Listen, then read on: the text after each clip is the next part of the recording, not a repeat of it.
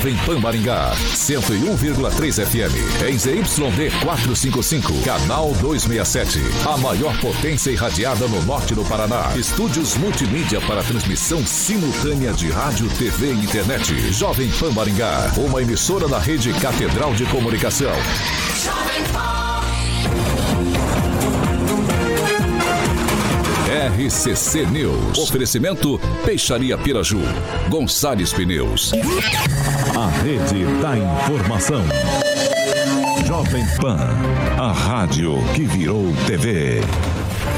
Entra no ar, o programa de maior audiência de Maringá e região. RCC News. Alô, alô, muito boa noite a você que nos acompanha aqui pela Rádio Jovem Pan Maringá, da EU 101.3, hoje quarta-feira, 13 de julho de 2022, Dia Mundial do Rock, pessoal. Quero convidar você a participar com a gente pelas nossas mídias digitais, tanto pelo YouTube quanto pelo Facebook, é bem tranquilinho de encontrar a gente. Pega ali na barrinha de buscas, digita Jovem Pan Maringá e pronto, você encontrou nosso ícone, nosso thumbnail, clicou, já tá apto a participar conosco, pode comentar, fazer seu elogio, sua crítica, enfim, o espaço é sempre aberto, o espaço é democrático. Aqui na Jovem Pan Maringá. Ah, Vitor, tem uma denúncia um pouco mais grave, quero conversar mais no tete-a-tete aí com vocês. Tem como? Tem 449-9909-1013, repetindo, 449-9909-1013, esse é o nosso número de WhatsApp. Você pode mandar a sua sugestão de pauta que a gente apura com o maior carinho do mundo e coloca em discussão aqui nessa bancada. E falando na bancada mais bonita, competente e reverente do Rádio Maringaense, começo hoje com boa noite, Edivaldo Magro. Qual é a trilha de rock que marcou sua história? Louco, eu sou do Napalm Death, cara, rock and roll da pesada, hard rock. Boa tarde, rapaziada aí, boa tarde a quem vê e nos ouve. Eu quero aproveitar aqui e mandar um abraço para a Flávia Pavão, minha digníssima esposa, onde o pastor lembrou aqui da esposa dele, e depois sei lá, quer um alô também aqui do Carioca. Boa tarde, rapaziada. E aí, Emerson Celestino, boa noite, qual que é a trilha sonora do rock? Boa noite, Vitor, boa noite, bancada. Red Hot Chili Peppers, Rock in Rio 2000. Banheiro público não é questão de gênero, e sim de anatomia. Henri Viana, francês, quer arriscar um rockzinho aí? Só por justiça que vocês estão esquecendo aí dos Beatles, viu? Ah, garoto. Boa noite. Eles faziam rock and roll? Sério? Boa noite. Francesa, I wanna hold your hands. O Lanza, muito boa noite. Boa noite, Vitor. Boa noite a todos os ouvintes. E também lembrar aqui da banda mais meteórica do rock brasileiro, Mamonas Assassinas. Ele que é o maior disqueiro. Aliás, antes disso, né? Vou jogar o professor. Acho que não curte muito rock, né? Mas professor Itamar, o inconveniente mais querido do Brasil. Muito boa noite. E a sua trilha de rock and roll? Qual que vai? Ou vai pra uma música clássica, vai pra um jazz? Boa noite, Vitor. Boa noite, bancada. Boa noite aos ouvintes. É, realmente eu sou um jacu da roça. E nunca tive predileção pelos roqueiros. Ok, vou deixar Led Zeppelin pro senhor. Tá? Ele que é o maior skate jockey de Maringá, Paraná, Brasil, América Latina, mundo, por que não dizer galáxia, universo, titular do Rock and Pop, também do Jurassic Pan.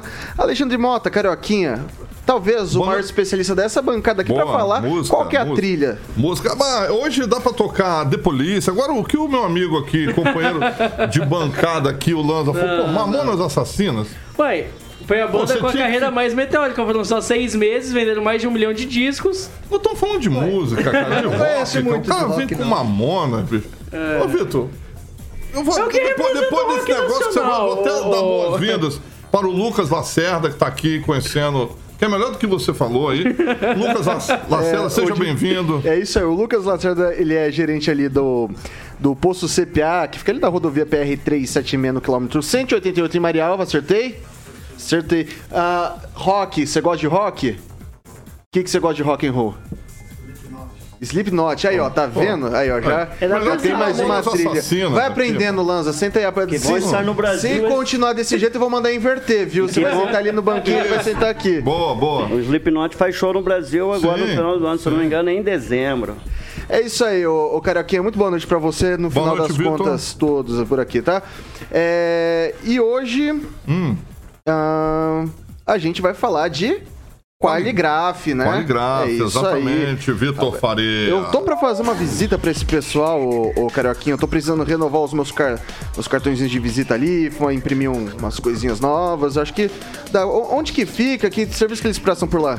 Então, maravilha. Então, a Qualigraf é uma indústria gráfica situada ali na rua onde você quer saber, Almerinda Silvestre Coelho, número 2383, obviamente aqui em Maringá, e é especializada na produção de embalagens para os mais diversos segmentos. Então, a Qualigraf é especializada em embalagens, papel, cartão, duplex, triplex e acopladas aí em micro ondulado e chapas, Barbarella, de papelão. As embalagens da Qualigraf destacam e agradam ainda mais o valor do seu produto. Então a Qualigraf, Vitor, tem uma equipe maravilhosa, técnica, experiente e com equipamentos automatizados que proporcionam maior confiança e qualidade ao cliente. Todo o processo de produção, Tiaguinho está colocando, ilustrando algumas imagens no nosso canal do YouTube, está em sintonia com a preservação do meio ambiente, deixar bem claro isso. O telefone 44 3263 1367 e tem o WhatsApp que é 99850 0758. 99850 0758. Qualigraf há 25 anos embalando a sua marca, Vitor. Isso aí, eu quero deixar um abraço aqui pro Kleber e pro Feijão que tá acompanhando a gente, pessoal ali da Qualigraf. Grande abraço aqui da bancada da Jovem Pan.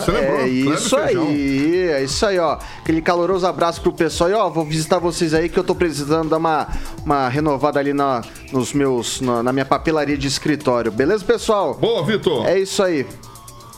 Destaques? Antes de dar os destaques, vamos dar o alô também pra Barbarella, né? Ela chegou aqui. Tarda, mas não falha, hein, Bárbara? Não falha, Vitor. Tarda, mas não falha. Ó, boa noite pra você. Hoje, dia mundial do rock. Qual que é a trilha sonora do rock da tua vida aí?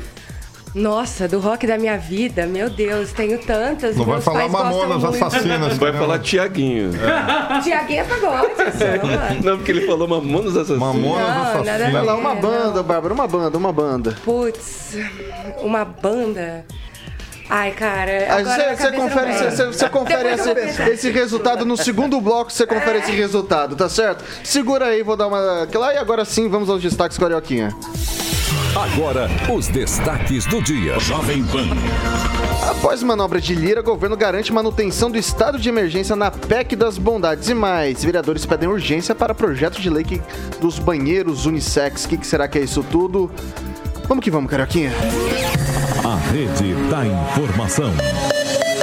Jovem Pan, a rádio que virou TV. Bom, pessoal, a gente começa o noticiário atualizando os dados da Covid-19 aqui em Maringá. E hoje a gente registrou 171 novos casos da doença atualmente no município, 1.197 casos ativos. Infelizmente, felizmente, nenhum óbito foi registrado. Botei errado aqui. Felizmente, nenhum óbito foi registrado no boletim dessa quarta-feira, 13 de julho de 2022. Agora são 6 horas e 4 minutos. Repita. 6 e 4. 4 vereadores maringaenses estão articulando o pedido de urgência especial para votação nesta quinta-feira de um projeto de lei que foi elaborado ontem. Os vereadores Paulo Henrique Biazon Santos, Rafael Rosa, Altamira Antônio dos Santos e o Belino Bravin assinam um projeto que dispõe sobre a proibição da instalação e adequação de banheiros unissex, que podem ser utilizados tanto por homens quanto por mulheres em estabelecimentos públicos de uso comum ou coletivo. Essa primeira informação desses pedidos a gente tirou ali do blog do nosso colega do Pan News, do RCC News, das 7 da matina, Ângelo Rigon. A gente teve aí uma situação no Instituto, que foi um espaço estadual, né? E agora os vereadores colocam em discussão essa questão. E aí, Edivaldo, sai alguma coisa disso tudo? Pois é, Vitor, a gente abordou essa questão que ocorreu no Gastão, esse confronto ali, que toda violência tem que ser repudiada sempre. Eu sou contra qualquer tipo de discrição, né? Discrição no sentido de discricionar, de separar.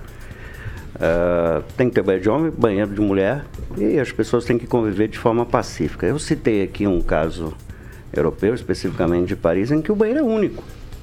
Cada um entra no banheiro, fecha a sua porta, faz o que tem que fazer lá. Não vejo necessidade de ficar com essa discussão boba aí, né? Infelizmente são pautas novas que são posicionadas dentro do espectro social e cabe a gente começar a discutir isso de forma menos política, policialesca, né? Criar um ambiente mais pacífico em busca de soluções que, primeiro, contemplem a diversidade. Né? Hoje em dia, a família é formada por dois homens, por duas mulheres, aceitem isso ou não, isso é um fato. Até gente, recentemente eu comentava com colegas aí, eu vi um homem grávido, né? Insere isso num contexto de uma forma. Homem trans engravida. Não, pois é, mas é muito estranho ver um cara peludão assim, grávido. No mínimo é uma imagem que a gente começa a achar estranho. Mas, infelizmente, ou felizmente, né, antes que eu coloco isso aqui, você me cutuca aqui. A gente tem que aceitar isso, e a minha geração, ela é mais rústica, né? Ela é homens puros de origem, os HPO que estão acabando. Mas assim, ainda a gente tem essa questão ainda que nos incomoda um pouco, claro. Mas é bem claro da minha posição a favor da diversidade sempre, Vitor. Vai lá, Celestino. É uma questão de respeito, né? Respeitar a tradição, respeitar as novidades. Isso é bom para o debate. Mas é o que aconteceu com as meninas, né, do Instituto, ao lado da Mitra, ali na Avenida Duque de Caxias, serviu de alerta. Agora o projeto aí para adequação de banheiros unissex, eu não é vejo. Proibição da instalação e da adequação de banheiros unissex. Mesmo porque, já pensou, a gente ter que abrir licitação para construção de banheiros, né, binários, banheiros individuais. Então, acho que é uma questão de anatomia. Né? Cada um usa o banheiro adequado para o seu aspecto e respeito, né? Acima de tudo, respeito entre os gêneros, né? Respeito entre as opiniões, principalmente, né? Que não é o que está tendo, né? O respeito de ambas as partes. Então, acho que o princípio de tudo é o respeito. O projeto é desnecessário, né? O importante é o debate, trazer para o debate. Eu acho que foi aprovado por esses mesmos vereadores, eu acho que não teve nenhuma objeção, né? A saúde de trans, né? Separar. Então já estão começando a separar os gêneros e estão querendo separar banheiros, daqui a pouco salas. Aí já começa a pular para o empregador. Então vai o Estado querer mandar, né, no privado. Isso não é legal. Eu acho que é legal chamar para o debate. Vamos conversar as partes, né, para chegar numa conclusão que eu acho que é o respeito. Né? Eu confesso que não entendi a posição do Celestino. Você é a favor do que exatamente, então? Eu sou a favor do debate, né, entre as partes. Entrar num consenso comum e respeitar as partes. Quer dizer, tem que ter banheiro masculino e banheiro feminino. Não. Anatomia. Eu deixei isso bem claro. Eu praticamente sou contra que sexo é indefinido pela anatomia do ser humano. Ah, não é? Esse debate, acho que esse é um debate superado. Mas o trans, tem trans que se sente mulher e tem trans que se sente homem. Se identifica, então. Então, tem um banheiro masculino e tem um banheiro feminino, certo? Mas é que tem outros gêneros, tipo assim... Então, mas se a gente começar a criar para todos os gêneros... Ué, então, aí estão criando um banheiro multi. Quem quiser... Mas é. E as doenças, né? E tem tudo isso que a gente tem que discutir, né? E não é num projeto só que a gente vai resolver os problemas. Tá, vai lá, Lanza. Sua vez. Olha, Vitor, eu digo para você um tema polêmico, porém eu entendo o que os vereadores quiseram propor. Eu vejo que seria mais no ambiente público do que no ambiente privado. Vejo que seria mais para os ambientes municipais, como, por exemplo, a própria prefeitura, a Câmara Municipal, as escolas municipais. Eu entendo que tem pessoas que se identificam com um lado A ou com um lado B, assim como é em tudo na vida. Mas eu vejo também que a questão vai muito além da identificação. Porque tem muitas pessoas que podem utilizar essa bandeira de pretexto para poder cometer abuso. Não estou dizendo que isso vai acontecer em grande escala, muito pelo contrário. Mas a gente sabe que sempre vai ter gente que vai utilizar isso para poder fazer maldade. Não tenho nada contra ninguém. Pelo contrário, eu vejo que todos merecem respeito e merecem dignidade. Mas tem todo um ponto por trás a se analisar, Vitor. Deixa eu fazer uma pergunta, Vitor. O projeto prevê o banheiro no SEC nas instituições públicas? É não, isso na verdade eu estou achando que entendi completamente errado, porque eu vou repetir. Projeto dispõe sobre a proibição da instalação e adequação de banheiros em SECs. Então tá proibindo, na minha leitura, instalar no âmbito geral. É o que está escrito aqui. Estabelecimentos públicos de uso comum ou coletivo. É o que está escrito, né? Inclusive, o autor do projeto, ele deu entrevista a respeito disso. Ele falou que é para proibir. Eu vou passar pro professor Itamar, que a produção tá me acionando aqui. Professor Itamar, manda bronca. Então, Vitor, eu acho que... Eu particularmente sou contra... essa história de banheiro coletivo. A menos que seja um outro formato, eu não me sentiria confortável de entrar num banheiro e onde eu vou me deparar com mulheres no banheiro. Então, meu ponto de partida é esse. Eu acho que, do jeito que veio até agora, né, a história da humanidade com banheiro separado, por mim, continua separado. Se quer mais uma alternativa, acrescenta mais um, mais dois, mais três tipos de banheiro específico. Não estou aqui preocupado com isso. Agora, eu acho que torneirinha de um lado, cachoeirinha do outro, e fica resolvido o problema, né? Mas se alguém quer ter um banheiro alternativo, que faça esse banheiro alternativo. Eu não gostaria de estar num banheiro em que entram mulheres no mesmo banheiro que eu, né? Até porque quando você vai no banheiro, o homem em geral, acho que todo mundo faz isso, mas as pessoas... Você não vai ficar suando o nariz no corredor do shopping. Você vai exatamente no banheiro, né?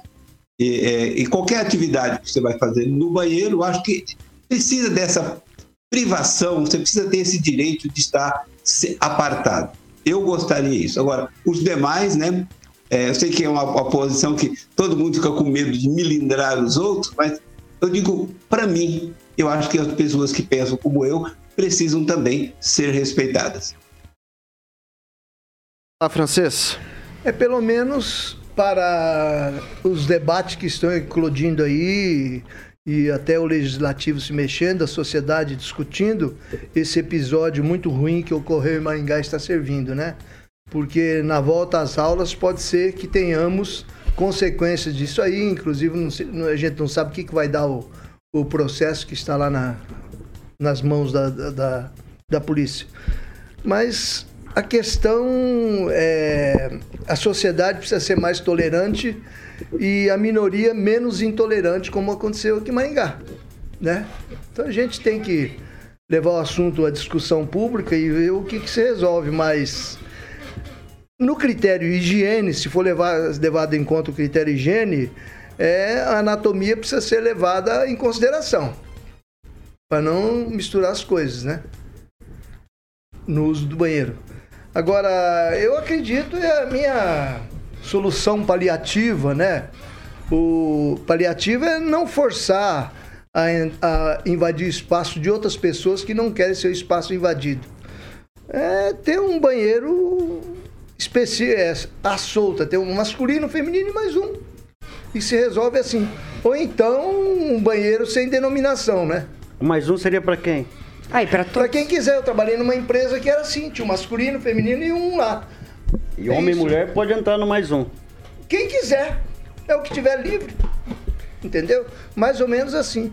A gente tem que ir, né, mais ou menos na tolerância, porque a sopa de consoantes que compõe os grupos diferentes, você não consegue analisar nem arrumar a solução. É complicada a situação. E eles são firmes ali, eles brigam e a sociedade não briga. E não pode bater também. Isso. Obrigado. Vai lá, Bárbara. Bom, eu espero que todos os homens dessa bancada, os dali e os 4 vereadores, Altemir da Lotérica, Rafael Rosa, Biazon e Bravin, ouçam o que eu estou falando agora, mesmo como mulher cisgênera, porque eu vou dar aqui para vocês uma aula de identidade de gênero e eu espero que vocês estudem sobre isso depois, porque é uma vergonha, em 2022, alguém achar que gênero é definição de genitália.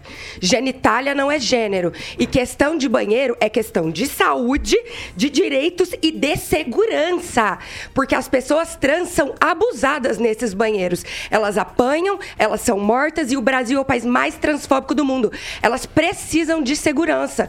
E uma proibição dessa, isso é ridículo. Isso é viver na era medieval, é um absurdo e é muito fácil para 4 homens cisgêneros, e aposto uma mão que são brancos, se duvidar, que não vivem nenhuma minoria, definir um projeto desse. É ridículo. É igual, e falar, por exemplo, que ai, só porque divide por genital, é a mesma coisa que falar que ai, mulher fala que foi abusada, mulher mente que foi abusada. Tipo, é a grande minoria. A grande minoria vai no outro banheiro, é enorme minoria, a gente não vai nem conseguir contar isso. Vai no banheiro do outro gênero pra fingir alguma coisa, ou pra... O medo dessas pessoas, ele é real. E ele tem que ser levado em consideração, sim. Isso é desumano. Fazer, gente... Vocês já imaginaram uma travesti tendo que entrar num banheiro masculino? O que acontece com ela? O quanto eles têm problema de infecção urinária, de questões mesmo com o genital. Já que a gente tá falando de genital, o quanto dá problema no genital deles em relação a isso. E eles não têm nem direito à saúde pública. Então, assim, é uma discussão séria. Esse projeto é um projeto ridículo e que merece, sim, ser rechaçado, porque isso é absurdo. Isso é viver na era medieval e a gente tem que, sim, respeitar as diferenças. Não tem só 2 gêneros, gênero homem e mulher, isso é ser transfóbico. E quem fala isso é transfóbico. Todo mundo que tá comentando isso é transfóbico, e transfobia é crime. E o Brasil é o país mais transfóbico do mundo e por isso não me surpreende. Mas me surpreende de 4 vereadores estarem fazendo um projeto absurdo desse. Calma aí, Francisco. Deixa eu fazer uma pergunta. Deixa eu fazer uma pergunta agora. Tá, nesse sentido tudo, e assim, é ignorância minha mesmo, tá? Ignorância minha. Eu não tô entendendo qual que é a diferença, então, do que tá acontecendo aqui, porque tá falando da proibição para instalação e adequação de banheiros unissex. Ele tá. É isso que eu não tô entendendo nesse projeto, então, sinceramente. Se não tem. O que eu não tô entendendo é o seguinte, ó, por exemplo, hoje a gente tem lá o banheiro masculino e o banheiro feminino. Ele tá encarando que se uma pessoa que é trans tá entrando em um desses banheiros, ele vira unissex, é isso que eles estão interpelando, é isso? Eles querem que não seja feito um terceiro. Eles querem que seja mulher e homem. É isso que eles querem, feminino e masculino. O que aconteceu, Vitor? Tá muito esquisito. O que aconteceu foi em sala de aula. O que aconteceu é um ponto no Brasil inteiro. No mundo inteiro que acontece. Isso foi uma coisa. Você já viu quantas vezes em shoppings mesmo aconteceu deles sofrerem transfobia por entrar em outro banheiro? Eu achava que feminista protegia a mulher. Não, sabe? É um absurdo. Um homem cis tá falando isso, um homem cis branco. Sabe por quê? Eu sou uma feminista, sim, que estudo feminismo há muitos anos e acredita na teoria queer, inclusive. Então, pra você falar de feminismo, você tem que estudar um pouco mais. Porque existe teoria queer e existe interseccionalidade. O que aconteceu na sala de aula? O que é cisgênero? Cisgênero é você se identificar justamente com o genital que você nasceu. O que aconteceu na sala de aula no instituto, as alunas se sentiram constrangidas, né, de um trans homem frequentar o banheiro delas. Não é um trans homem, é uma mulher trans. E aí a gente se refere à identidade de gênero como a pessoa se identifica. Fizeram um abaixo-assinado, uma pesquisa lá, de quem queria. A maioria votou contra. Não é questão deles. Votaram contra. Não são eles que têm que decidir. E os trans foram para as vias de fato. Travestis, as trans. Foram para as vias de fato contra essas 2 meninas. Né? Então, o projeto do Rafael Rosa, do Biazon, do Belino Bravin, não sei o outro vereador aí, é justamente a respeito disso daí. Né? Então, tem que ser dialogado, tem que ser respeitado. Trans, tem que respeitar só o nosso, é só você que precisa ser respeitado. Os trans, travestis não precisam ser respeitados. Vai no banheiro da mulher, aqui tem pênis, vai no banheiro dos homens para evitar doenças. Cara, DST, você não ouviu acabar de falar? Que DST e IST? Começa então, que é IST para começo de conversa. Você tá tão atrasado que você fala DST. É IST, para começo de conversa. É para cuidar da saúde, né? Então, cara, que saúde? Vamos proteger. O que você faz no banheiro que você pega IST no banheiro? Proteger nossas crianças, nossos adolescentes. né? E melhor discutir a respeito disso, sem bravatas, sem narrativas, sem xingar, sem ódio, né? Porque o ódio, cara, mas é só... Não, isso é uma pauta seríssima, gente. O ódio é só da direita, né? Parou? Francês. Não pode. Sobe o tom, sobe o tom, sobe o tom. Isso é uma pauta séria, não pode ser levado dessa maneira. Nós estamos levando a sério. Não, eu não estou falando de você, eu estou falando aqui e do professor. Sobe o tom de discussão, sobe o ódio, sangue nos olhos para defender. As coisas são assim porque o respeito não tem que ser só o nosso. Não. Você já viu um negócio chamado paradoxo da intolerância? Não, eu vou falar um negócio para vocês.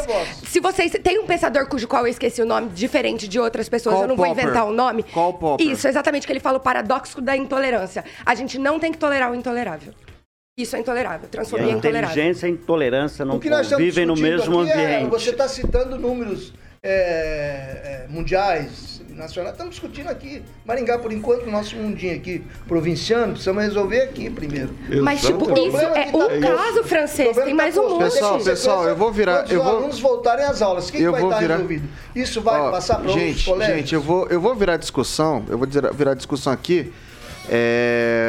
Porque senão a gente vai ficar aqui, vai ficar o programa inteiro nessa pauta. É importante debater, a gente vai trazer isso mais vezes para que a gente possa cada vez mais aprofundar esse debate. Mas agora são 6 horas e 22 minutos. Repita! 6 e 22, não vai dar nem tempo de eu tirar isso daqui, gente. Mas vamos lá. Polícia Científica do Paraná informou a reitoria da UEM que não foram encontrados elementos que impeçam a continuidade das obras do bloco Q07, cuja laje cedeu e deixou 5 pessoas feridas no fim do mês passado aqui na cidade. A Prefeitura do Campus e a empresa responsável pela obra também foram informadas dessa situação. As obras foram retomadas seguindo todas as condições de segurança e uso de equipamentos de proteção individual, que estavam sendo, segundo a instituição, utilizados desde o começo da obra. Das 5 pessoas que ficaram feridas no acidente, 4 já receberam alta e 1 permanece internado ali na Santa Casa de Maringá, apresentando melhoras no quadro. O caso mobilizou diversas equipes do Corpo de Bombeiros para resgate das vítimas que ficaram nos escombros. Esse bloco, que teve a laje cedida, é o local das futuras instalações da Diretoria de Material e Patrimônio, órgão pertencente à Pró-Reitoria de Administração da UEM, e também abrigará uma agência da Caixa Econômica Federal. Fica nas proximidades da esquina da Avenida Colombo com a Rua Deputado Ardinal Ribas, em Maringá. Eu começo agora com quem estava lá na instituição até pouco tempo atrás, o professor Itamar. Então, Vitor, o vexame ficou maior ainda, né? Então, não houve nenhuma falha e o negócio caiu. 5 pessoas ficaram feridas. Se são servidores públicos, inclusive, cada um que fica fora do trabalho é um ônus para o próprio erário. Se alguém vier a falecer, um ônus maior ainda, né? Sem contar a questão humana, né? Eu acho que as pessoas que estão nesse tipo de atividade mais bruta, né, que é o caso da construção civil, precisa de toda a proteção, que já é uma atividade naturalmente perigosa. Agora, cair uma laje, eu acho assim que é um erro muito sério, né? É muito, digamos, um erro primário deixar cair uma laje sobre a cabeça dos servidores que estão lá trabalhando, sobre os pedreiros, né? Muito sério. Vou passar para o francês. O bloco Q, que problema, que caso... A UEM é um cemitério de obras públicas problemáticas. Além das obras paradas que não continuam, tivemos essa aí que veio abaixo e, por sorte, não morreu ninguém, né? Agora a gente não sabe se alguém vai ficar ou não com sequela. Eu não vi o nome do engenheiro responsável. Não sei se a UEM vai ter que gastar mais por conta do acidente, não sei se a obra vai ter qualidade e se vão ter que derrubar mais alguma coisa para reerguer novamente. Mas esperamos que tenha solução e acabe essa obra. Vou dizer o quê? Vai lá, o Edivaldo. Pois é, Vitor, toda tragédia tem que ser lamentada, até porque ainda, pelo que você me disse, são 2 pessoas que continuam internadas, né? Ou uma pessoa. Uma pessoa. Não sei a extensão dos danos físicos causados nessa pessoa, mas geralmente quando acontece isso, é muito dramático a circunstância. Eu passei, curiosamente, bem momentos depois do acidente no local e vi a extensão. Agora, essa conclusão do inquérito policial, ele conclui não a parte da culpabilidade só criminosa, mas com relação ao projeto, o que exatamente aconteceu, Isso ainda não foi... Está sendo apurado. Tá sendo apurado. O CREA ainda, né? Fez uma sindicância, está tendo avaliação interna da UEM também. Então, assim, são várias investigações que estão sendo feitas. Mas ali nesse espaço. Quando isso ocorre, Edivaldo, geralmente tem economia, né? Eu queria também levantar uma questão. Me parece que logo após o episódio, a prefeitura teria... Vou colocar aqui nessa condicional, porque a prefeitura teria feito circular, repito... que a obra teria sido embargada um dia antes, né, por suposta irregularidade. Eu queria saber... depois também liberado. É, exatamente, alguma coisa desse tipo, né?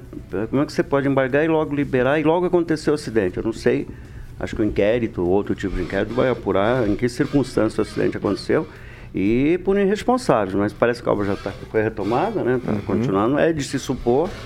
que dentro da UEM, ali é uma cidade, na verdade, né? Ela tem uma certa autonomia, né, francesa. Acho que o professor pode nos explicar melhor essa questão aí. Mas, de qualquer forma, concordo com o francês. Há uma infinidade de obras ali, eu não sei quantas, mas, né, parece que a obra nunca termina, né? As obras públicas nunca terminam. Isso indica uma administração. Né? Vai lá, francês. Eu já passei para o francês, né? Que você tava, acho que você queria... Desculpa. Passar para o Celestino. A UEM devia retirar essa obra. Se não me engano, essa obra está atrapalhando a duplicação da Herval, né? Ele insistiu nessa obra, vai ter que fazer um desvio por causa dessa obra. Então, assim, a UEM devia retomar as negociações com a prefeitura a respeito da duplicação da Avenida Herval, que está atrapalhando e muito em termos de infraestrutura Maringá, né? E ficar se preocupando... O curso de Engenharia Civil, se não me engano, a nota 4, há muito tempo, é um dos melhores cursos de Engenharia Civil do Brasil, né, e não teve uma fiscalização adequada. Então, eu peço que o reitor, o próximo reitor, retome as negociações com a Prefeitura, porque o trânsito de Maringá está travando e um dos entraves é a UEM. Vai lá, ô Lanza. É só lembrando, Celestino, que não é essa obra que atrapalha a duplicação da Herval. Lembrando que a Herval, ela acaba no bairro atrás ali da Ueno... Esqueci o nome do bairro agora, perdão. E ela continua ali na Zona 7, após o cruzamento com a Avenida Colombo. Ela acaba um pouco antes da UEM, ela acaba ali quase que na Avenida Morangueira. Ela faz até uma curva ali que é ascendente para jogar o trânsito para a Avenida Morangueira. E depois ela continua na avenida... após a Avenida Colombo. Vai lá, Lanza. O que eu digo a você, Vitor, é a incompetência da gestão Júlio Damasceno na Universidade Estadual de Maringá. Uma das piores gestões da reitoria da UEM na história. Uma das mais ineptas. Uma gestão que fez, inclusive, não só a UEM virar um cemitério de obras, mas também que fez até com que alunos deslocassem até Maringá no começo do ano, para que tivessem 2 dias de aula e interrompessem as aulas. Essa gestão é uma vergonha e eu conto todos os dias até o fim dessa gestão. Okay, que Deus dê misericórdia a UEM. Eu fico impressionado, você é tão jovem, você odeia tanto Maringá, velho. Você odeia todo mundo na cidade, você odeia a cidade. Você odeia prefeito, você odeia câmara. Pra mim, de volta as rédeas, de volta pra essa pessoa que vos fala. E eu vou passar essas rédeas pra Bárbara rapidinho. Não, pode ser rápido. Realmente, isso é sim uma... Eu não estudei na UEM, tá? Eu estudei em São Paulo, mas o que eu sei da UEM aqui é como maringaense, como pessoa que entende que a UEM movimenta muito dinheiro dentro de Maringá, muita economia e muitas pessoas. É um absurdo realmente as obras dentro da UEM, nunca tão finalizadas. Tem obra lá de sei lá quantos anos, 10, 15 anos sem estar finalizada. A casa dentro da UEM. A casa do estudante está parada desde 2008. Okay. Exatamente. E isso é só realmente uma amostra de uma má gestão que deveria, as obras têm que estar terminadas. E esse caso aí ainda já deu para ver que muitas obras estão aí com problemas a ponto de cair e ferir pessoas. Então, espero que eles afiram isso melhor e consigam fazer com que, no mínimo, essas obras estejam seguras para transeuntes, né? 6h30. Repita. 6h30. A gente faz um rápido intervalo aqui pelo Dial 101.3. A gente continua pelas nossas mídias sociais, tanto pelo YouTube quanto pelo Facebook. Não sai daí que a gente volta já já.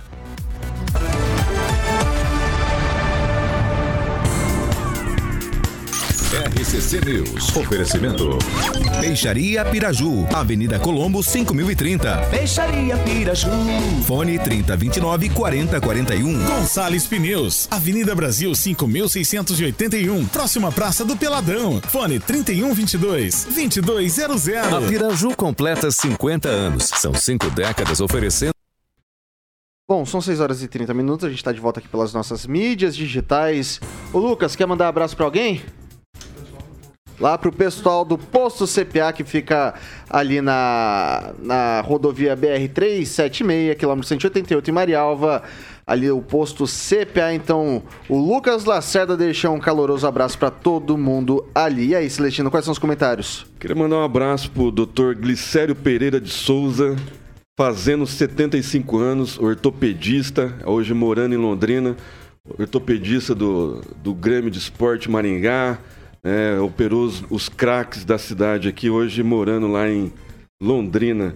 Mandar um pessoal abraço pro René Cardel, pra Regina Zeladora, Ricardo Antunes, o Sandro Lopes, pessoal que sempre tá participando aí acalorosamente no nosso chat, que é o maior site de notícias do YouTube, 35% Jovem Pan. Vai lá, Bárbara. Na verdade, eu só queria mandar um beijo pro René Cardel e pro Ricardo Antunes, que são apaixonados por mim, nos comentários. Vai lá, o Edivaldo, tem algum comentário aí? Eu vou mandar um abraço pro um rapaz chamado Alberto Souza, que me trouxe no Uber. De longe, um dos motoristas mais simpáticos que eu já conheci, e com certeza ele está nos ouvindo nesse momento, que é um ouvinte diário. Que maravilha. Ô, Lanzi, e aí? Eu vou mandar um abraço para a galera do Comitê da Chapa 2 para as eleições da reitoria da UEM. Galera que está lá trabalhando todo santo dia. Sim, não, né, Lanza? Política universitária aqui não. Aqui tem mais de 30 pessoas lá trabalhando e nos ouvem. Mas não é assim, não é assim, isso não. Vai lá, o francês. O Andrei Salvático comenta que a UEM à noite é palco ideal para a locação de um filme de suspense. A gente já teve bastante caso por ali, né? Ô, professor Itamar, 10 segundinhos para mandar só aquele abraço? Um abraço para o professor José Flávio, do Departamento de História, que está acompanhando o programa e que, inclusive, é autor de um áudio que circula por aí, fazendo uma análise do Lula, do governo dele. É isso. Convidar você para participar com a gente ainda pelo Dial e estamos de volta? Voltamos. 6 horas e 33 minutos. Repita. 6 e 33, pessoal. É isso aí. Galera, a gente continua falando aqui da Câmara dos Vereadores. E aqui o projeto de lei na íntegra, e algumas emendas, mas eu não vou fazer isso porque eu não vou trazer isso aqui. De repente a gente estende a nossa discussão um pouco mais amena, que eu quero trazer alguns outros aspectos que eu identifiquei já aqui no projeto de lei nessas emendas, tá, pessoal? E o segundo bloco, Carioquinha?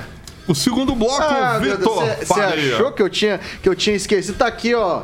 Eu e o Thiago estavam te fulminando ali com os nossos olhos. Thiago, hoje ele tá extremamente ríspido comigo. Eu tava te fulminando. Que hoje, irei ceifar os sonhos dele. Hoje ele não vai entrar no merchan dos nossos amigos da P&P Consórcio. Exatamente. P&P Consórcio, Magalu. Inclusive, hoje, Vitor, temos mais um patrocinador que a gente vai dar as boas-vindas já, que é a Beltrame Imóveis, no finalzinho do programa. Então vamos lá, vamos falar da P&P Consórcio Magalu, para que você possa comprar o seu carro. Vou dar um exemplo de um carro zero. Esse recado para você que está ouvindo a Jovem Pan Maringá nesse momento. A P&P Consórcio Investimentos é uma empresa com mais de 12 anos de atividade e é parceiro autorizado, como eu sempre friso aqui, Vitor, do consórcio Magalu. Eu vou fazer rapidinho aqui um exemplo, para você dar o seu carro usado como lance. Então vamos lá. Você está pagando uma carta de 100 mil e o seu carro vale 60 mil. Então você pode dar o lance de 60 mil sendo contemplado. Meu querido ouvinte da PAN, o seu carro zero já vai estar na sua garagem. Feliz da vida. Então, além dessa vantagem, fazer um consórcio para trocar de carro é obviamente a melhor opção, porque você paga somente a taxa de administração, que é muito mais barato, obviamente, que os juros de financiamento que você conhece aí no mercado. Então, outra vantagem é que a carta de crédito equivale à compra do seu bem à vista. Então, no momento da negociação, você pode obter aquele desconto maravilhoso, redução de valores. E o que você está esperando, meu querido ouvinte da PAN, entre em contato com a P&P Consórcio Investimentos no telefone 44 99185 6363, 99185 6363. 63. É isso aí, o Edivaldinho já falou que vai pegar uma lista lá de todos os consórcios que ele quer fazer, que ele gosta. Você gosta, né, Edivaldo? Pois é, o Edivaldo ligaram ônibus pra vender, né? Pedir ônibus pra ligar. É, deixa eu vou passar seu telefone. Estão pedindo o telefone daqui da rádio pra ligar pra participar.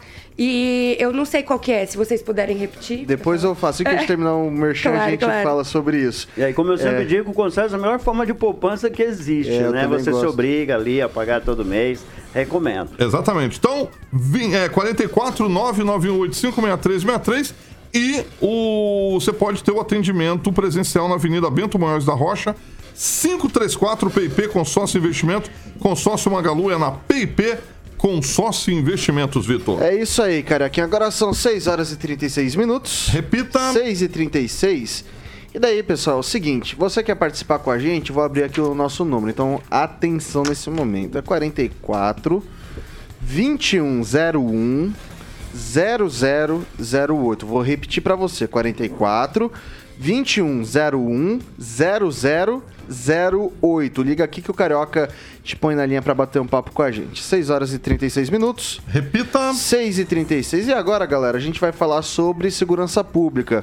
Os vereadores Sidney Teles e Luiz Alves, eles debatem nessa quinta-feira, dia 14, a partir das 7 da noite, no plenário da Câmara, a segurança do município. Audiência pública e aberta à comunidade. Tem efeito prático isso, Edivaldo? Isso é converseira fiada. Coisa de...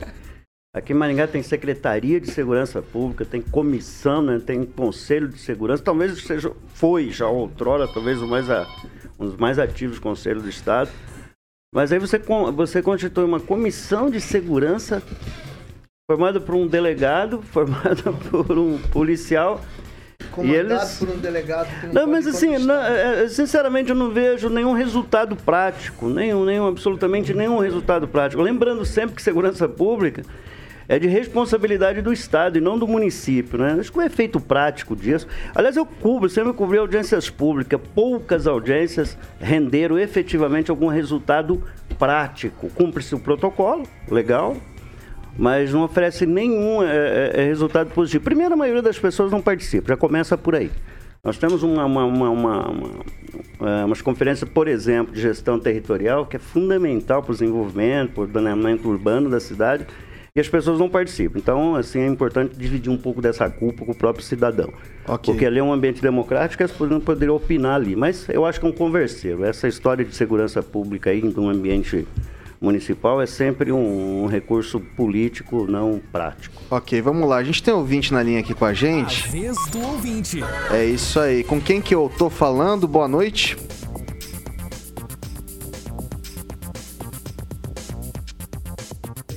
Acho que tá para lá, né? Então, sei lá. Não temos o ouvinte, não é a vez do ouvinte. A gente segue com o nosso debate. Vai lá, Francês. Com relação à segurança pública, Maringá... já teve um Conselho de Segurança muito ativo há muitos anos, que ele fazia? Ele cobria as falhas da Secretaria Estadual de Segurança. Cobria as falhas, a gente colaborava, assim, tracionava esse negócio aí, a gente dava dinheiro para comprar viaturas, para comprar armas, pneus, dar condições, pneus, combustível, né? Mas a Secretaria de Segurança Pública do Estado nunca fez jus e nunca reconheceu isso. E talvez até por isso, nós tivemos aqui, na verdade, o primeiro Conselho de Segurança Municipal do país, né? Acho que foi aqui de Maringá. E isso parece que deixou a Secretaria de Segurança do Estado meio folgadona. Ela acha que Maringá tem que resolver os seus problemas de segurança. Tanto é que aí o desespero dos prefeitos aí... inclusive de Maringá, de fazer a guarda municipal. E eu falei com um oficial da PM, ele me disse, Francês, só existe um jeito, as cidades têm que ver no futuro. É polícia municipal, comando local, soluções locais, é isso que vai resolver os problemas e as demandas por segurança pública. Tanto a polícia militar como a civil são muito ausentes em Maringá por falta de efetivo. E por falta de ouvirem os reclamos da comunidade. Bom, agora sim, tocou de novo aqui. Acredito que tem gente na linha. Boa noite, com quem que eu tô falando? Oi, boa noite. Sou Iraquitã, sou aqui da cidade de Maringá. Estou acompanhando o programa de vocês. Ana, tem algum comentário? Quer discutir algum assunto que a gente debateu por aqui? Na verdade, eu queria comentar sobre a questão de... sou artista, né, independente aqui da cidade de Maringá. E vai acontecer agora a virada cultural, né? Como já está sendo anunciado aí nas redes sociais, e vai vir inclusive Gal Costa, né, a se apresentar. E o que eu acho mais interessante é que os próprios artistas locais estão de fora, praticamente, da programação. Foi montada uma comissão através do Conselho Municipal, porque existe o Conselho Municipal de Cultura, né, ele é deliberativo, e foi tudo feito de uma forma muito por baixo dos panos mesmo, assim. E, de repente, a gente ficou sabendo de tudo o que está acontecendo. E também vai vir, inclusive, o Sepultura, né? Foi confirmado, eu ainda não sei o valor do cachê deles, mas eu sei também que foi confirmado o show deles. E não é uma crítica, né, a esses grandes artistas que vão vir para cá, porque eu acho que o Maringá merece, sim. Mas é mais um comentário em relação a como nós, aqui, artistas, estamos desassistidos pela sua gestão, né? Que a gente é os últimos a saber das situações, não foi feito nenhum edital, nenhuma comunicação à classe, e fomos todos pegos de surpresa. Deixa eu fazer uma pergunta, na verdade, desculpa seu nome? Iraquitã. Iraquitã, quando o prefeito ele fez o anúncio da Gal Costa na semana passada, ele citou a presença de artistas locais e de artistas nacionais, né? Entenda-se assim, acho que, na verdade, isso é até mais para... Não sei como é como se faz, de fato, essa diferenciação. A gente tem alguns bons artistas aqui na cidade, mas, assim, não foi feito um edital de licitação para contratar para a virada. O que aconteceu, afinal? Não foi feito, foi tudo feito. Na verdade, a gente sabe que essa negociação mesmo com a Gal existe desde abril, né? E não foi comunicado mesmo, assim. Foi feita uma comissão no Conselho de Cultura para deliberar sobre os artistas locais que poderiam participar. E só que essa comissão também não expôs isso à classe, foi uma coisa muito acobertada, assim. Eu não entendi qual que foi essa negociação. E a gente não teve a oportunidade, né, de oferecer uma proposta. Foi tudo, já veio de cima, né, de cima para baixo, como a gente costuma falar. Certo, deixa eu abrir aqui pro pessoal da bancada. Alguém tem alguma pergunta para fazer? Eu queria saber qual é a área específica dele e se a prefeitura, de certa forma, tem aberto algumas iniciativas que beneficiem a área dele e o que eles têm a oferecer para a cidade, que a prefeitura não está dando respaldo, né? Então, eu atuo em diversas áreas, eu sou, na verdade, multiartista. Trabalho, tenho um grupo de teatro de bonecos, também sou cantor, tenho trabalho na música, sou produtor musical também.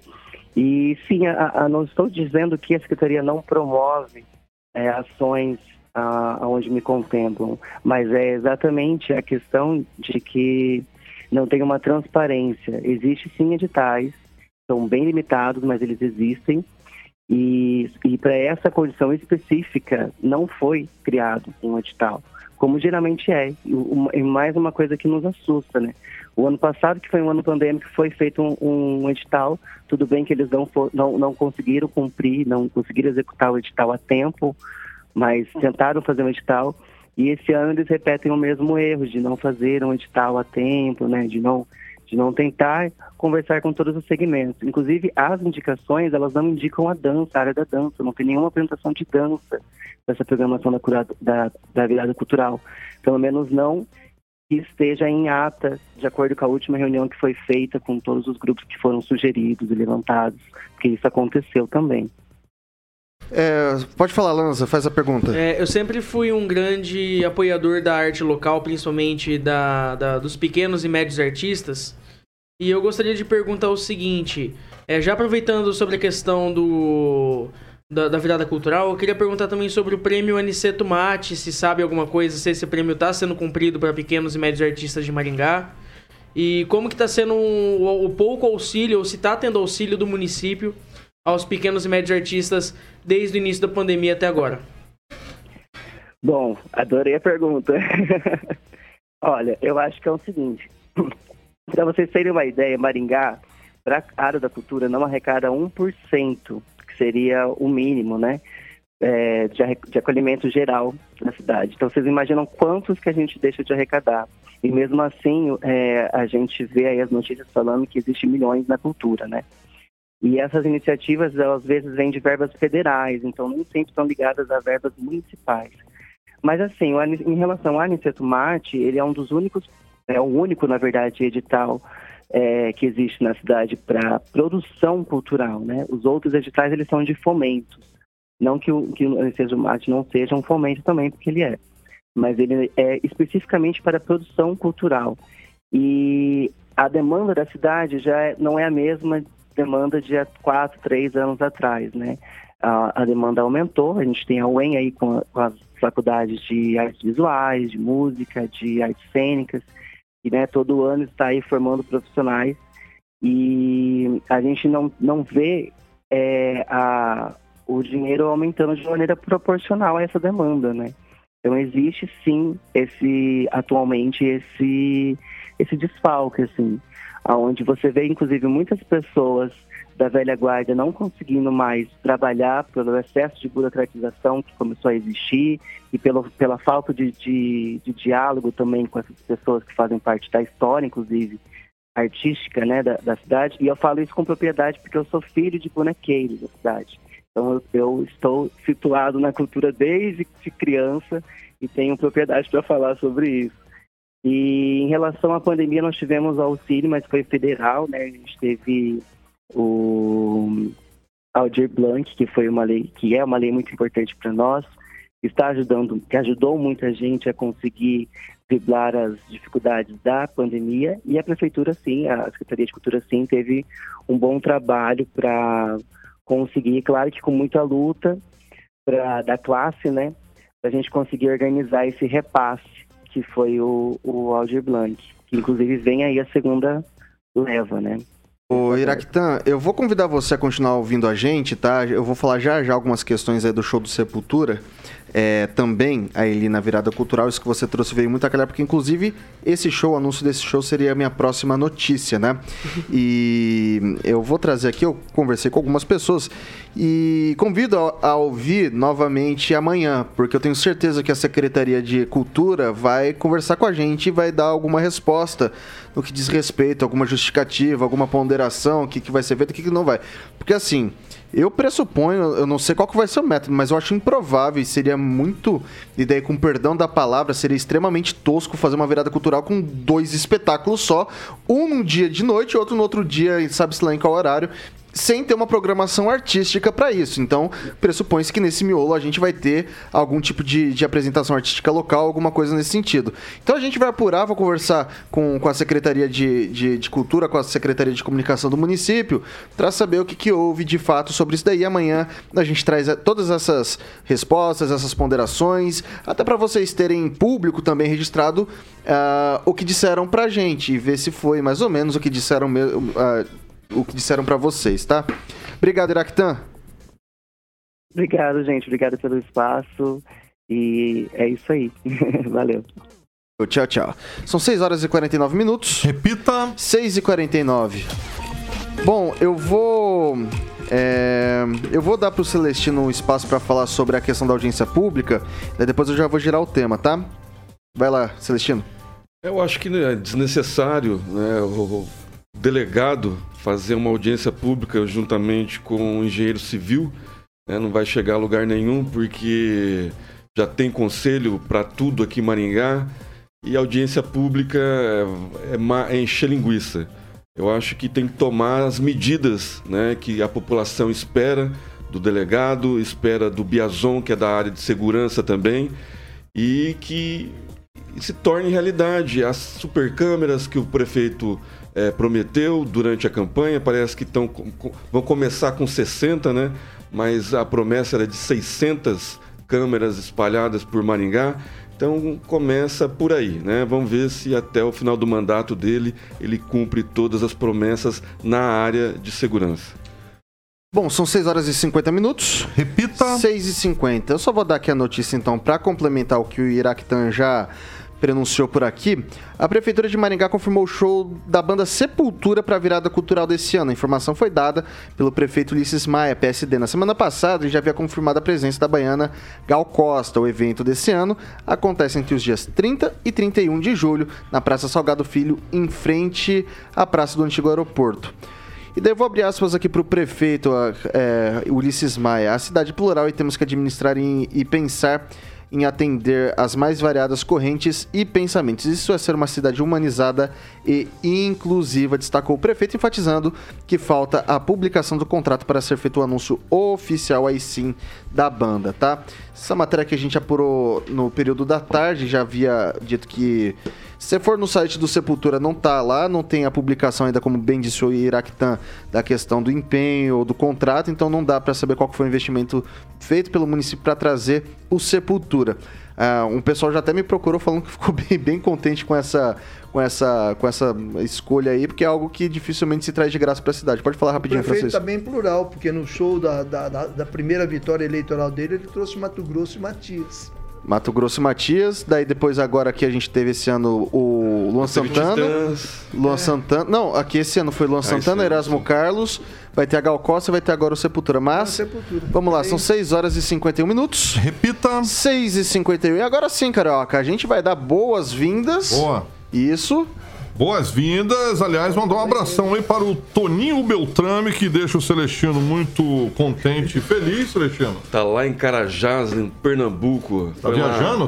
Não, ele comprou uma pousadinha lá, aí, simplesinha, ó. Ele tá lá dando uma remodelada pra tocar em frente. Pô, que maravilha, são quase 20 anos, né, Celestino? A Beltrame são 18 anos em Maringá, especialistas em venda, locação, loteamento e compra. A Beltrame Imóveis é a melhor opção para você, ouvinte da PAN, que está nos assistindo no nosso canal no YouTube no 101,3.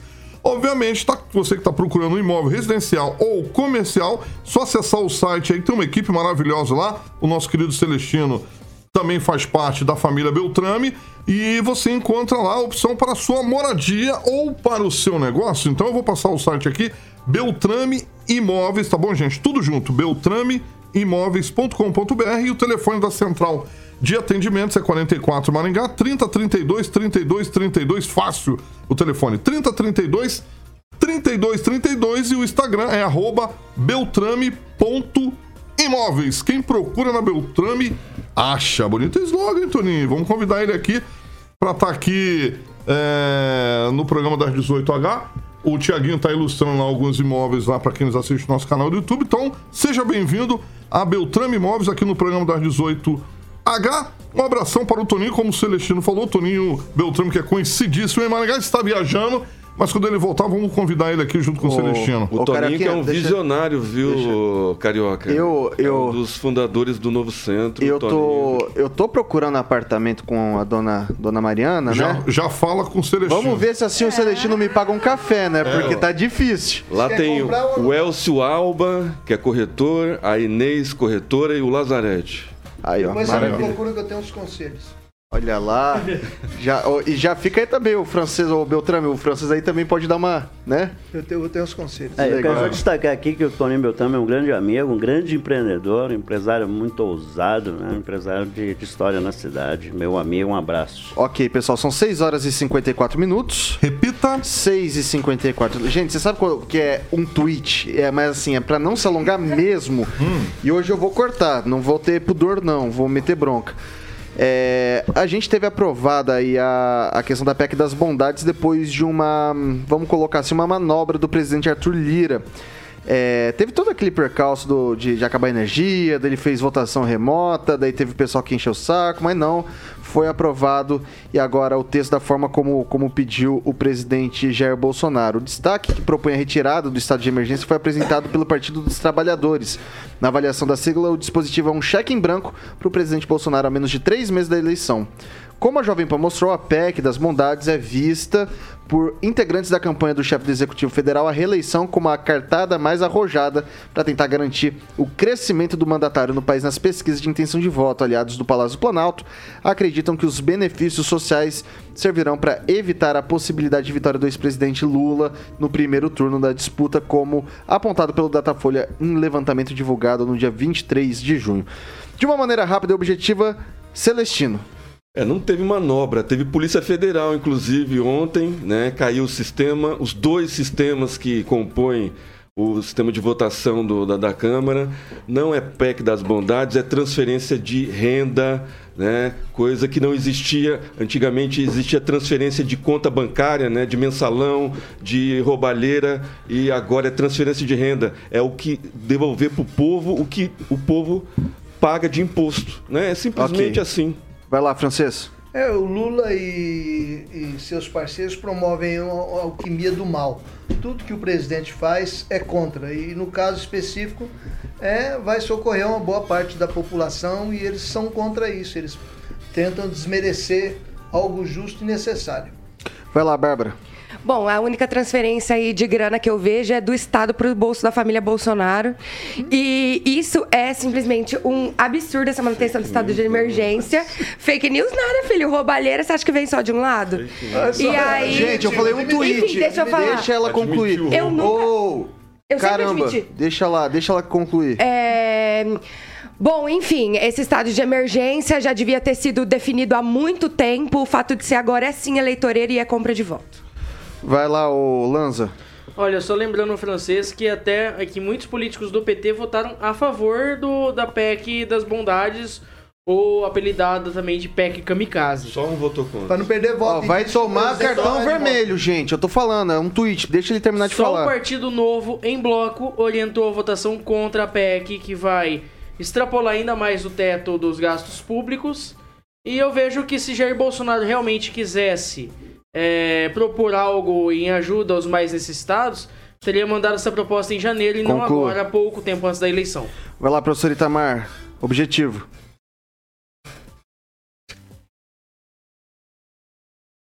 Tá mutado. Pronto. As nossas urnas são invioláveis, mas o sistema de votação da Câmara Federal foi derrubado ontem. Esse é um ponto que pouco está se falando a respeito disso, né? Então, é curioso, né? O sistema da Câmara, os dois sistemas foram derrubados. Só que a votação pode confiar que o Fachin disse que é seguro. É isso. Vai lá, Edivaldo, para finalizar. É rapidinho aqui. Primeiro você cria dificuldades, depois você oferece facilidade. É o famoso toma lá da cá, que faz parte da dinâmica política, Vitor. Pode ir na sala. Exatamente. Aí o pano traído tira o sofá da sala, né, Dani? Mas enfim, segue aí, Vitor, porque eu já repito o que eu disse, né? A oposição votou porque o país está numa situação que precisa de auxílio, fato. Então, entrar nessa discussão, refinar essa discussão, a gente sabe como é que é a dinâmica política, como é que funciona. Me parece que é inconstitucional isso, mas de qualquer forma está aprovado e vamos colocar dinheiro no bolso de quem está passando fome nesse país, são mais de 30 milhões de pessoas. Só deixar registrado, não vai ser inconstitucional porque eles estão fazendo uma proposta de emenda à Constituição, então eles estão emendando a Constituição. Perfeito, né? Vitor, mas neste momento é inconstitucional. Ah, sim. Então, só deixando claro que até a PEC ser aprovada, neste momento a decisão é inconstitucional. Ok, certinho. São 6 horas e 58 minutos. Repita. 6 e 58, não dá tempo para mais absolutamente nada. Hoje somente. Tchau, boa noite, obrigado, até amanhã. Edivaldo, tchau, obrigado. Tchau, boa noite, até amanhã, se Deus quiser. Tchau, obrigado, até amanhã, Bárbara. Tchau, muito obrigada e obrigado pela participação aí da Iractã. Cezinho, tchau, obrigado, até amanhã. Boa noite, até amanhã. Francês, tchau, obrigado, boa noite, até amanhã. Boa noite, até amanhã, e não agrida quem pensa diferente ou age diferente de você. Lanza, boa noite, tchau, obrigado, até amanhã. Tchau, obrigado, até amanhã, para que o mal triunfe, basta que os bons não façção nada. Mas você já disse essa, tem que pegar uma nova lá nos Pensadores do UOL, tá? Tem que pegar mais um ali nos Pensadores do UOL. Ô, professor Itamar, tchau, obrigado, boa noite, até amanhã. Boa noite a todos e até amanhã. Vamos lá, ô Carioquinha. Meu amigo Carioquinha. Pode pedir música. Pode pedir música, né? Terceira. Então tá bom. Carioquinha, o que vem por aí? Bom, hoje, essa aqui é nacional, cabe hoje aqui, né? É, que país é esse? Na versão do Dinheiro Preto. Que país é esse? A própria. Sai. Eu vou admitir esse tom, meio tom desafinado aqui, não. As favelas no Senado. Eu vou ter que levantar eu e ir embora. Pra todo lado. Ninguém respeita a Constituição. Eu vou pro Procon, hein? Ok, gente. Ok. Pessoal, Carioquinha, boa noite até amanhã. Até amanhã, quinta-feira. Bom, pessoal, Jovem Pan Maringá, a rádio que virou TV e tem cobertura e alcance para 4 milhões de ouvintes. Agradecer a presença do Lucas Lacerda novamente aqui. Exatamente. E a Paula já está aqui porque já vai passar a caneta ali, já vai ser o novo, vai ser o nosso novo patrocinador aqui. Eu tenho que deixar também um abraço pro pessoal da manhã, pro Pan News. Eles não são tão legais quanto a gente, mas também são gente boa. Pan News das 7 da manhã com o Paulo Caetano, toda a trupe, depois às 18, repeteco com a gente, aqui das 18 horas, tá bom? E daí a gente se despede aqui com os paralelos do som. Eles nunca encontram a afinação. Tchau.